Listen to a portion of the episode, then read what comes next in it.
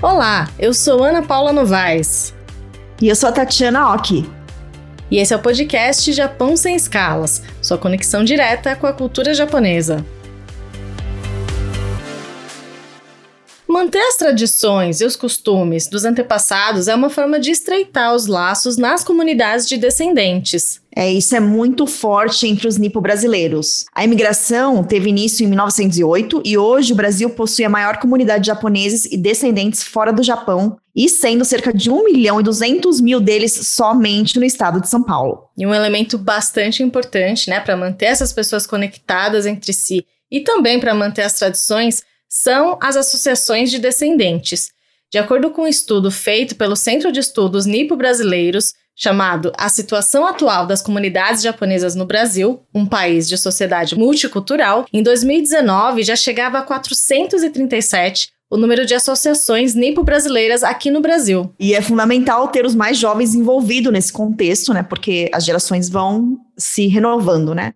E esse é um dos objetivos da atual gestão da Federação das Associações de Províncias do Japão no Brasil, mais conhecido como Keiren. E como nos contou o presidente, né, o Toshio Ishikawa, no segundo episódio da nossa primeira temporada, né? Então vamos relembrar aí uma das falas dele? A primeira proposta é aproximar as províncias com as associações, províncias mães e com as associações. E depois tem a própria federação que precisa rejuvenescer, colocar sua missão, valores, princípios, qual é a sua visão e, e terceiro, é rejuvenescer e revigorar as associações. Em quarto lugar, tem o Ireihi, que é o monumento aos imigrantes pioneiros que fica lá na, no Parque Ibirapuera. Muitos acham que somente é um símbolo, né? Só que esse símbolo tem muito valor e a federação é a responsável pela manutenção desse monumento de Parque Ibirapuera e tem outro monumento que fica em Santos, né, homenageando a chegada dos imigrantes. Então, e como ele disse, né, essa ideia de trazer também os mais jovens, né? E outro dado interessante da pesquisa é que quando as pessoas que participaram foram perguntadas, você se considera parte da comunidade nipo-brasileira? Aqueles que responderam sim corresponderam a 93% entre os I6 78% entre os Niseis, 72% entre os Sanseis e 86% entre os Ionseis. Isso mostra, né, Tati, que esse sentimento de pertencimento tem crescido também entre os mais jovens, já que o percentual é maior entre os Ionseis, que são os descendentes de quarta geração, do que entre os Niseis e os Sanseis, que são de segunda e terceira geração. Um dado bem interessante. E Sim. também, mesmo quem não é descendente e quer saber sobre a cultura japonesa, se interessa por eventos promovidos pela comunidade, né? Como é o caso do Festival de Japão, que todo mundo conhece, né? É considerado o maior festival da cultura japonesa do mundo. Em 2019, o festival reuniu um público de 192 mil pessoas. É um grande evento, né? A gente, em 2020, é, a edição foi feita online, né? Por conta da pandemia mas mostra a força né, da, da cultura japonesa aqui no Brasil. E a Alckmin já fez uma pesquisa no final do ano passado sobre as percepções dos brasileiros sobre o Japão e dos participantes, mais de 85% não eram descendentes de, de japonês.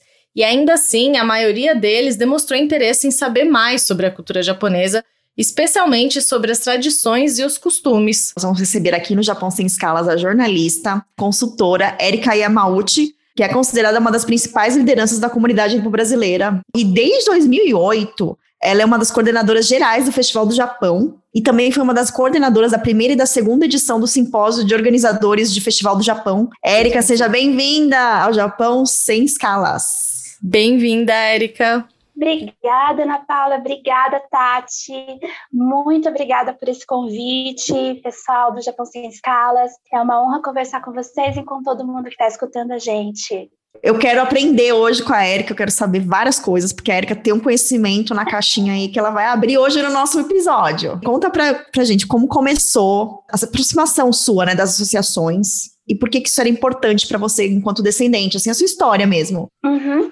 Então, Tati, na verdade, é, eu sou sansei, né? Sou neta de japoneses e a minha família nunca participou muito da, da comunidade. Aí teve um dia que minha, minha bachana, minha avó, me mostrou um jornal japonês, aquele escrito tudo em japonês mesmo, né? E falando assim, olha, tem aqui um seinen é, no Bunkyo, eu nem sabia o que era Bunkyo. Bunkyo é a Sociedade Brasileira de Cultura Japonesa, a entidade que reúne essas 437 entidades que vocês comentaram agora há pouco, né? E tava, tava começando um seinen, que é a Comissão de Jovens. E aí eu li aquela matéria e eu tava buscando um trabalho voluntário que me aproximasse um pouquinho mais das minhas raízes, porque eu já era voluntária em outras entidades, mas eu queria muito assim ter um contato maior com a comunidade, aprender um pouquinho mais sobre o que, quem eu sou, né, buscar essa minha identidade. Aí eu fui procurar a Comissão de Jovens do Bunkyo. E desde 98 eu sou voluntária, né? Eles abriram assim, o, o departamento foi inaugurado em 97 pelo Marcelo Hideshima. Aí eu participei do Senem Bunkyo, por muitos anos. Em 2004, é, aí eu fui, fui diretora, comecei como voluntária. Meu primeiro evento foi uma festa do Verde, que é um evento beneficente da, da Sociedade Casa da Esperança, né? Que os CNEs normalmente ajudam esses eventos beneficentes, então fui lá, eu limpei mesa, servi comida, fiz tudo o que a gente faz como voluntário, né? Baitem, que é vender, vender comida, vender bebidas, tudo beneficente. Aí eu fui voluntária, fui diretora, fui vice-presidente e fui presidente em 2004.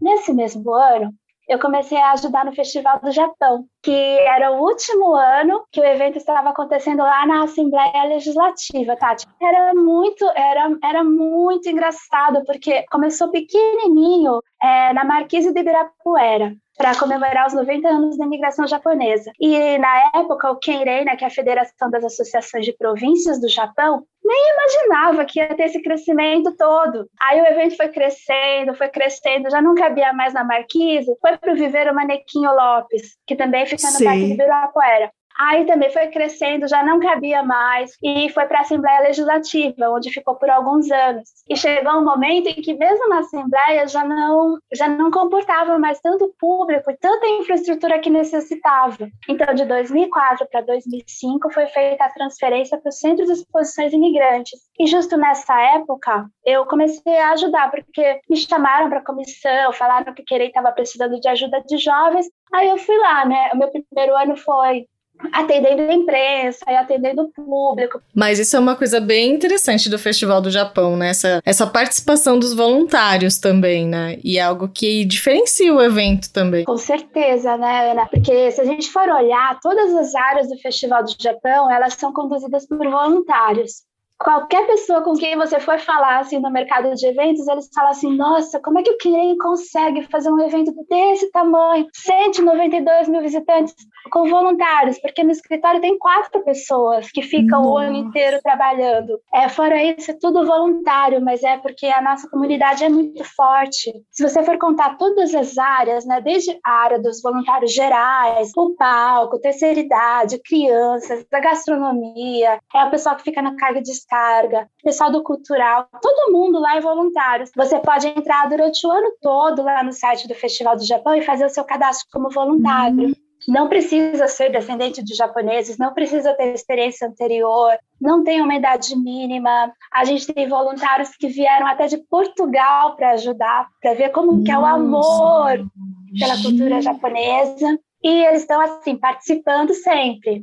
É Nossa. É incrível, né? Érica, então explica pra gente, assim, para quem tá ouvindo talvez não saiba ou não entenda essa diferença entre os tipos de associação, o que é cada um desses tipos, assim, o que esses termos significam, né? Os Kenjinkais, os Kaikans, os Senenkais.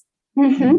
Então, é, Senenkai é o grupo de jovens, CAICAN é como a gente chama uma associação nipo-brasileira localizada em alguma cidade, por exemplo, o CAICAN de Bastos, o CAICAN de Londrina. Então, é a Associação Cultural Nipo-Brasileira que existe em cada local. E o Kenjinkai é a associação de uma província japonesa. O Japão tem 47 províncias e os Kenjinkais eles reúnem os descendentes de cada província. Por exemplo, o pessoal da província de Hokkaido se, se reúne no Hokkaido Kyokai. O pessoal da província de Guma se reúne na, no Kenjinkai da província de Guma. É, a participação é aberta para outras pessoas. Mas ah, lá na história, né, 65, 60 anos atrás, quando foram criados, era para reunir essas pessoas da mesma província para eles não ficarem sozinhos aqui no Brasil.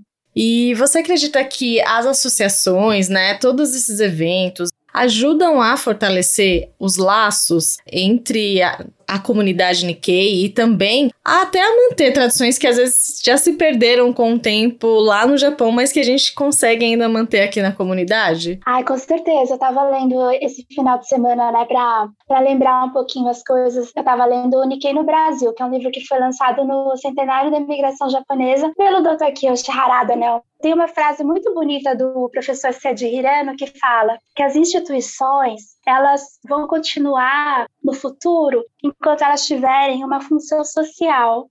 A função social das associações nipo-brasileiras é muito bonita, né, Ana? Porque é um trabalho assim de divulgar a cultura japonesa no Brasil, porque a gente acredita de coração que esses valores da cultura japonesa eles são importantes para a sociedade brasileira e podem ensinar muita coisa bonita, bacana, esse esse senso de você de todo mundo cooperar junto para fazer uma coisa grande, de respeitar um ao outro, respeitar os mais velhos, respeitar as crianças, né? proteger os, os mais é, desassistidos, isso tudo faz parte da nossa cultura e a gente está mostrando isso para a sociedade através das associações. Então, eu acho muito importante que esse laço continue e que as entidades continuem também se mantendo forte, desde hoje e sempre.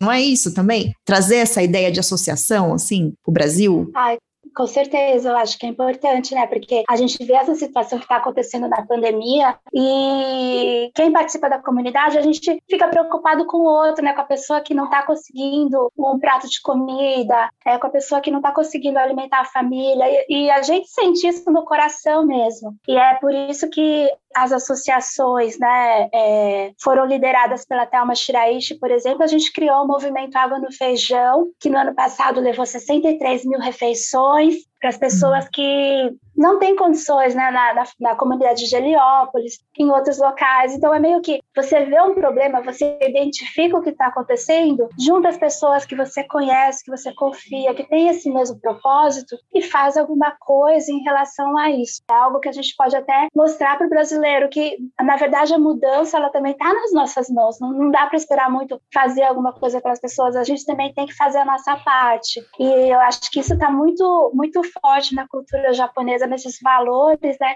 de fazer parte de uma comunidade, porque nós somos parte desse todo. Enquanto o outro não estiver bem, a gente também não vai estar bem. Então, tem essa visão que é, que é muito bonita e que a gente procura inspirar nas outras pessoas também. Eu tenho vários amigos descendentes Uhum. e não descendentes que se interessam pelo Japão, mas não participam de nada, por algum motivo, enfim. E vamos dizer que agora estou ouvindo, me interessei. Faço? Para onde eu vou? Eu, eu, entro no voluntário do Festival do Japão? Ou será que eu já Qual falo caminho, direto com uma né? associação, com o Bunkyo? Me interessei, quero participar. O que, que eu faço, né? mas existe sim um caminho que você pode trilhar, porque hoje, né, Tati, todas as entidades elas estão abertas para os jovens. Você não precisa ser descendente de japoneses, você não precisa já ter participado de uma entidade para ajudar. Uhum. Realmente, é, se a gente tivesse com o Festival do Japão, era muito fácil. Você entrava lá no site do festival, faz o seu cadastro, participa e faz parte dessa grande família de voluntários que é a família dos vermelhinhos, coordenada pelo Roberto Sequia, pela Katia Fu, e você vai fazer, você assim, faz uma imersão pela cultura japonesa no Festival do Japão, porque você passa em todas as áreas. Então você tem contato com um pouquinho de cada, de cada setor, né? Cultural, terceira idade, crianças. É, o pessoal da gastronomia. Então você conhece um pouquinho de tudo. E tanto que a gente tem lideranças como o Rafael Peterson, que foi empossado né, como presidente da Comissão de Jovens do Bunkyo. Ele uhum. começou como voluntário do Festival do Japão. Descobrimos imensos talentos nesses voluntários vermelhinhos. E uhum. são pessoas com uma liderança forte, que foram crescendo dentro do festival e foram aprendendo, e agora estão em outras entidades também. Então, um bom caminho para começar é no Festival do Japão. E é legal, por exemplo, do Festival do Japão, porque você meio que é, vai ser redirecionado para um setor que muitas vezes tem a ver com você, né? Então, é a gente é muito organizado. Agora a gente tem certificado, tem tabelinha de horas. É, parece assim, uma empresa mesmo, não parece uma coisa de voluntário, mas é porque o pessoal é muito organizado, como a Tati falou. O pessoal dos voluntários do RH do Festival do Japão, assim, é, eu admiro demais. É a melhor coisa do mundo começar na comunidade como voluntário do Festival do Japão. Tem o Festival do Japão, que é uma grande porta de entrada para quem quer ser voluntário. Que outras possibilidades existem para quem quer se integrar mais na comunidade de descendentes, mesmo para aqueles que não são descendentes, mas que estão interessados por cultura japonesa, são fãs do Japão? Quais são as outras possibilidades? Olha, Ana, quantas horas a gente tem para falar aqui?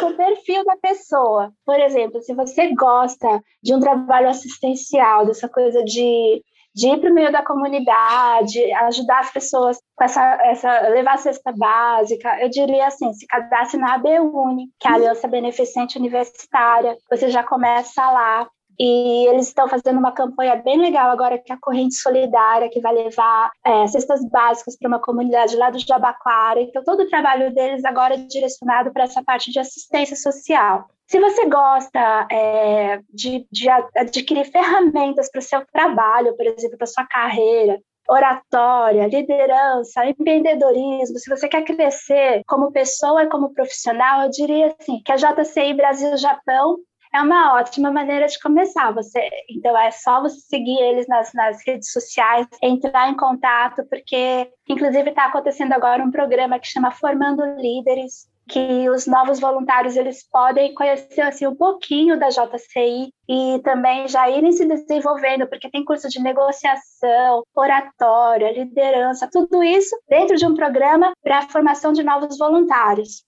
Se você gosta de, da parte mais cultural, eu diria que a Comissão de Jovens do Bunkior é minha casa, minha origem é a melhor, a melhor opção, porque assim, é, cada, cada uma dessas entidades de jovens, ela tem um objetivo. Né, a gente tem assim um campo maior de atuação. Então, a Comissão de Jovens do Bunkyo atua mais na parte cultural e nessa parte de ajudar também as entidades assistenciais da comunidade. Por exemplo, quando tem bazar do Bunkyo, é, Bazar do, do Kibonoye, que é uma assistência social a pessoas com deficiência lá em Itacoaquecetuba, o Asilo Ikoinosono, em Guarulhos. Então, eles juntam os voluntários e vão lá ajudar. Se você quer um trabalho que mistura a cultura japonesa com essa coisa assim de de realmente de ir lá e fazer uma coisa pelo outro, eu diria que a comissão de jovens é muito boa. Outra opção muito legal é o pessoal da CBEX, que cuida de uhum. bolsas de estudos no Japão. Então, se você tem o sonho de estudar no Japão, de fazer uma bolsa de estudo lá, a CBEX é uma ótima é um ótimo começo, porque aí você vai entender melhor como navegar nesse, nesse oceano de informação, né, Ana? Porque é muita coisa que você pode fazer dentro da comunidade japonesa. Tem opções então, para todos os perfis para todos os perfis. E outra coisa bacana também é se você gosta de cultura japonesa, você quer dançar, você quer tocar, você quer realmente se apresentar, aprender uma, uma cultura japonesa, por exemplo, tem os grupos de seinen, né, jovens, dos Kinjinkais, aí são as associações de províncias, que elas divulgam as suas danças típicas, as suas músicas típicas. Se você gosta de uma dança animada, você pode procurar o pessoal do Ryokochi Yosakoi e aprender a dançar Yosakoi com eles. É, o pessoal do Nagasaki, eles têm uma dança típica que é a dança do dragão, o Jaodori. Outra coisa que dá para fazer é a dança do guarda-chuva, o caça-odori de Totori. Então, cada, cada província que tem uma dança típica e se apresentam nos eventos da comunidade, eles têm um grupo de jovens lá. Okinawa, eles têm os grupos de Ryukyu Kokomatsuri Daiko, aqui no Brasil, mais ou menos com 800 participantes, porque são várias Nossa. unidades. Não precisa ser de São Paulo para participar. Tem Campinas, tem Campo Grande, tem, tem. Em várias cidades eles têm é, as filiais que também ensinam a mesma dança, a mesma música, com o objetivo de você ter um repertório do grupo, né? Então, quando tem, por exemplo, uma grande festa como o centenário da imigração japonesa ou 110 anos da imigração japonesa, eles já treinaram algumas músicas juntos. Vocês olham de fora, assim, pessoal, vai num festival do Japão e olha assim, uma apresentação com mil pessoas e pensa assim, nossa, como que eles fizeram isso? Treinam o ano todo. É um outro grupo bacana vai participar, é o Hokkaido, que é o pessoal do Riguma, é o Seinen, né, o departamento de jovens da Associação Hokkaido. Eles também divulgam o Yosakoi Soran, que é uma uma dança que foi derivada daquela dança lá, o Yosakoi de Kochi. Aí você vai aprendendo um pouquinho da cultura de cada uma das províncias do hum. Japão que, que existe aqui no Brasil, que está respirando, está muito viva, né, Ana? E eu acho isso assim, muito lindo, porque é feito por voluntários. Eu tô ouvindo você falar e assim, as associações estão de portas abertas para todos, né? Para os mais jovens, para os mais velhos, para os descendentes, para os não descendentes. Basta aí ter interesse e essa vontade de, de se disponibilizar, né? De participar. Eu tenho uma dúvida em cima disso, Ana. Por exemplo, se eu sou a minha bachan é de Hokkaido e meu de é de Wakayama. Eu posso participar de outro? Ah, me interessei por de Okinawa, mesmo sendo de descendente de Hokkaido e Wakayama. Tudo bem, Daijobu? Daijobu, eu falei Daijobu, é tudo bem japonês. É, nossa, com certeza pode. Eu falo para todo mundo hum. que eu sou hum. Okinawa no meu coração. Eu, assim, minha família não é de Okinawa. Mas eu amo tudo que Okinawa, já fui para Okinawa várias vezes e você não precisa ser descendente da província para participar das atividades da hum, província. Boa Mas aí cabe uma ressalva. Tem algumas províncias que a bolsa de estudo ela tem que ser necessariamente de uma pessoa que seja descendente da província. Por exemplo, Shimane. Eu sei que Shimane você tem que ser descendente da província para poder pleitear uma bolsa de estudos lá no, em Shimane, no Japão. Algumas províncias ainda têm esse, esse pré-requisito, mas são poucas hoje. E, e as bolsas de estudo geralmente são algo que costumam chamar muita atenção, principalmente dos mais jovens, né?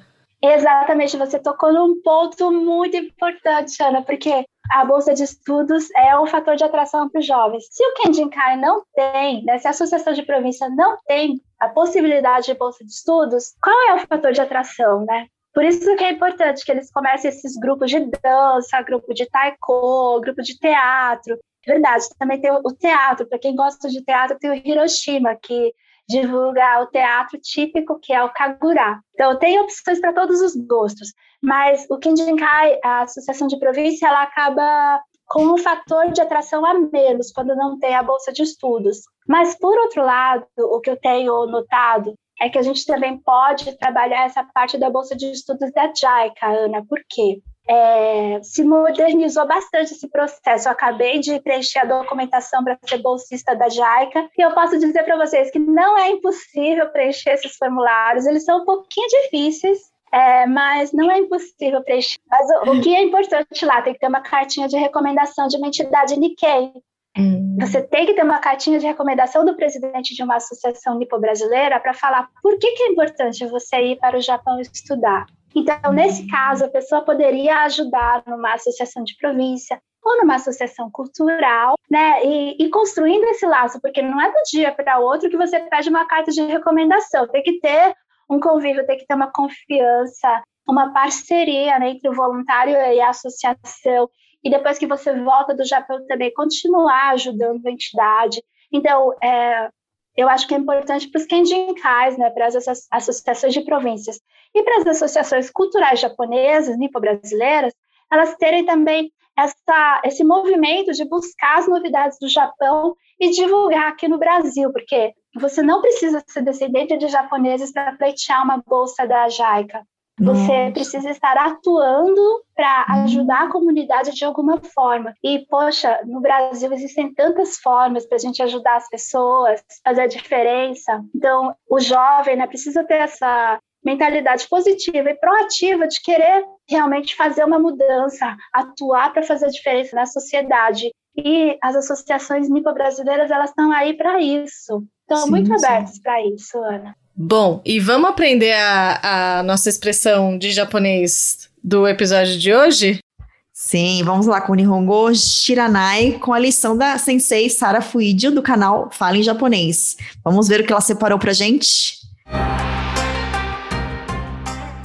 Olá, ouvintes do podcast Japão Sem Escalas. Meu nome é Sara Fuidio, sou professora de japonês e no episódio de hoje falarei sobre uma tradição do Japão. Você sabia que no Japão temos uma maneira de finalizar um evento com palmas chamada de Tejime? Originalmente temos uma sequência de palmas, porém, ultimamente usamos muito o Ippondime. Isso significa que ao finalizar o evento oficialmente com alegria, o representante do grupo antes fala Yo! e todos batem apenas uma palma sincronizada. Gostou da lição? Se você quer saber como escreve, não esqueça de conferir as redes sociais do Japão Sem Escalas. Até o próximo episódio! Então vamos lá, a expressão de hoje. Bom, ela diz que costuma ser usada assim em celebrações, né? Como, por exemplo, terminou o Festival do Japão, os voluntários podem se juntar e, e aí colocar em prática essa expressão que é Iponjime, Conhece essa expressão, Érica? Olha, eu vou te confessar que eu não conhecia. Eu adoro Sara Sensei, vou até pesquisar mais. Olha, muito interessante. Eu adoro o quadro Nihongo porque eu vou aprendendo expressões todo episódio. Já tô ficando craque.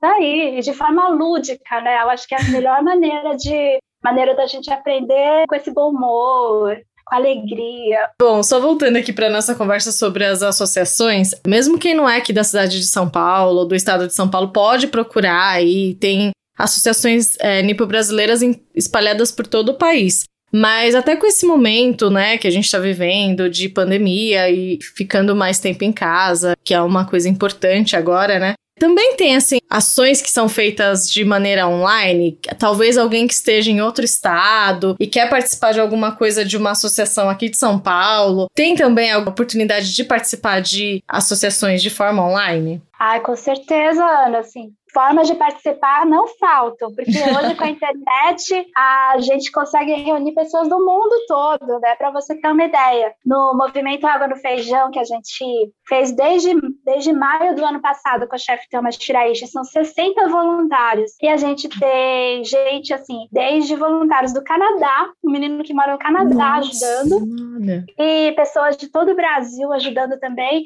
E a gente não fez nenhuma reunião presencial, foi tudo pela internet. E uma coisa que eu, que eu acho bacana também é o pessoal do Nordeste. Parece que a gente está assim, a um passo de Salvador, porque eu nunca me senti tão próxima do pessoal do Nordeste como agora na pandemia. Eles estão fazendo muita coisa legal e você que está escutando a gente do Brasil todo, você pode participar dessas atividades do pessoal do Nordeste, do Sul, é, do Norte, né?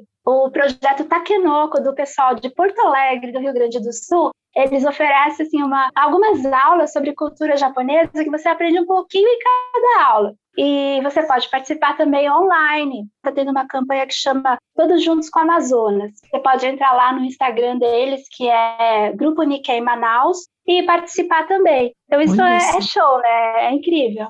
Sim. Érica, e a pergunta que não quer calar, e o Festival do Japão deste ano de 2021? Ah, então, gente, nossa, tá todo mundo triste, né? Porque é, vocês imaginam que, como o Festival do Japão ele é feito uma vez por ano, e é um evento grande, basicamente a Associação de Província, que é o Kenjinkai, ele trabalha o ano todo para aqueles três dias acontecerem, né? Então a gente é que nem carnaval, é um negócio assim que a gente acaba o festival já pensando no próximo. E teve no ano passado essa quebra, o que até trouxe bastante dificuldade para os Kenjinkais, que são as associações de províncias, porque eles dependem da renda da gastronomia, né? Que eles vendem o prato típico nos três dias do festival e com esse valor arrecadado eles pagam lá as despesas, pagam o IPTU, pagam todas as despesas da associação, que ano passado já não teve. Então, é, a gente queria muito fazer esse ano, mas devido ao, ao agravamento da situação da Covid no Brasil, estamos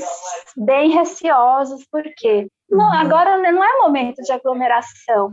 E a gente entende isso, né? Então, provavelmente o festival ou vai ser numa edição online, ou vai, vai tentar ser transferido mais para o final do ano, Tá. Quando as coisas estiverem um pouquinho melhores para todo mundo, né? É o que nós estamos na expectativa com vocês também. E assim que soubermos, é só vocês olharem, eu vou, vou avisar a Tati, vocês olham Eba. nas redes do Japão Sem Escalas para vocês saberem as novidades. E como é que foi? Só fala pra gente também como é que foi agora fazer um festival do Japão online, né? Porque como a Tati disse, assim, as pessoas gostam de ir e aí ter a chance de comer aqueles pratos típicos, ou de fazer umas comprinhas, ou de trocar ali presencialmente, né? E o ano passado a gente teve o festival online. Como é que foi essa experiência de realizar tudo pela internet? Olha, foi uma experiência bem bacana, né? Como o Itikawa falou no começo, Querem, essa nova diretoria da, da Federação das, da Associações de Províncias está tentando trazer mais os jovens para o dia a dia do, do Querem, da federação. Então, esse processo da, da live do Festival do Japão foi coordenado assim, lindamente pelos jovens desses vários Kenjinkais e sucesso, né, gente? Foi assim uma live super diferente. Não, não deu para você sentir o gostinho das comidas, mas quem sabe para esse ano consiga fazer um delivery, uhum. né? pelo menos para a cidade de São Paulo. Quem sabe a gente consiga trazer um pouquinho mais da parte cultural, da parte das crianças e dos shows, é, tudo isso que faz o Festival do Japão ser o, o evento que é, né, ser essência. E o trabalho que os jovens estão fazendo assim é maravilhoso. A gente fica inspirado vendo essa força de vontade. Então foi assim essencial ter os jovens nesse processo da live do, do Festival do Japão e foi um sucesso, né? Eu acho que o pessoal gostou muito e aí você vai levando a barra para os próximos eventos. E, inclusive, eu convido para vocês, em maio vai ter o Bunka Matsuri, dia 22 e 23 de maio, e aí já vai ter um monte de novidades, né? É um evento feito pelos jovens do Bunkyo, que é a Sociedade Brasileira de Cultura Japonesa, e assistência social. E lá já vai ter bastante novidades para inspirar todo mundo, assim, pensar assim, coisas diferentes. E aí os jovens do, do Queirem também vão estar tá olhando e a gente vai criar várias coisas bacanas para as pessoas olharem e ficarem assim, ah, encantados. porque exige muita dedicação, né? E ao mesmo tempo tem muito amor na sua fala. Acho que isso é muito legal mesmo. Queria agradecer essa participação hoje. Infelizmente, né, nosso episódio está chegando ao fim. E todo mundo já na expectativa para o festival, que vai vir com novidade, né, Erika? Já falou, eu sempre procurando inovar. Seja. Que Legal, a gente quer Erika. sempre oferecer o melhor da cultura japonesa para as pessoas, para inspirar também elas a participarem. Né? Eu acho que é um movimento, é um ciclo do bem que a gente tenta tenta colocar no nosso dia a dia. Gente, obrigada mesmo, Érica. É, para todo mundo aí que quiser participar também, é dar dicas de pauta, comentar, tem as nossas redes sociais aí, Facebook, Instagram, Twitter, também aparece no YouTube. Então, muito obrigada, gente, Fiquem mais ligados. uma vez. どうもありがとうございました。ありがとうございました。またね。チャオチャオ、pessoal。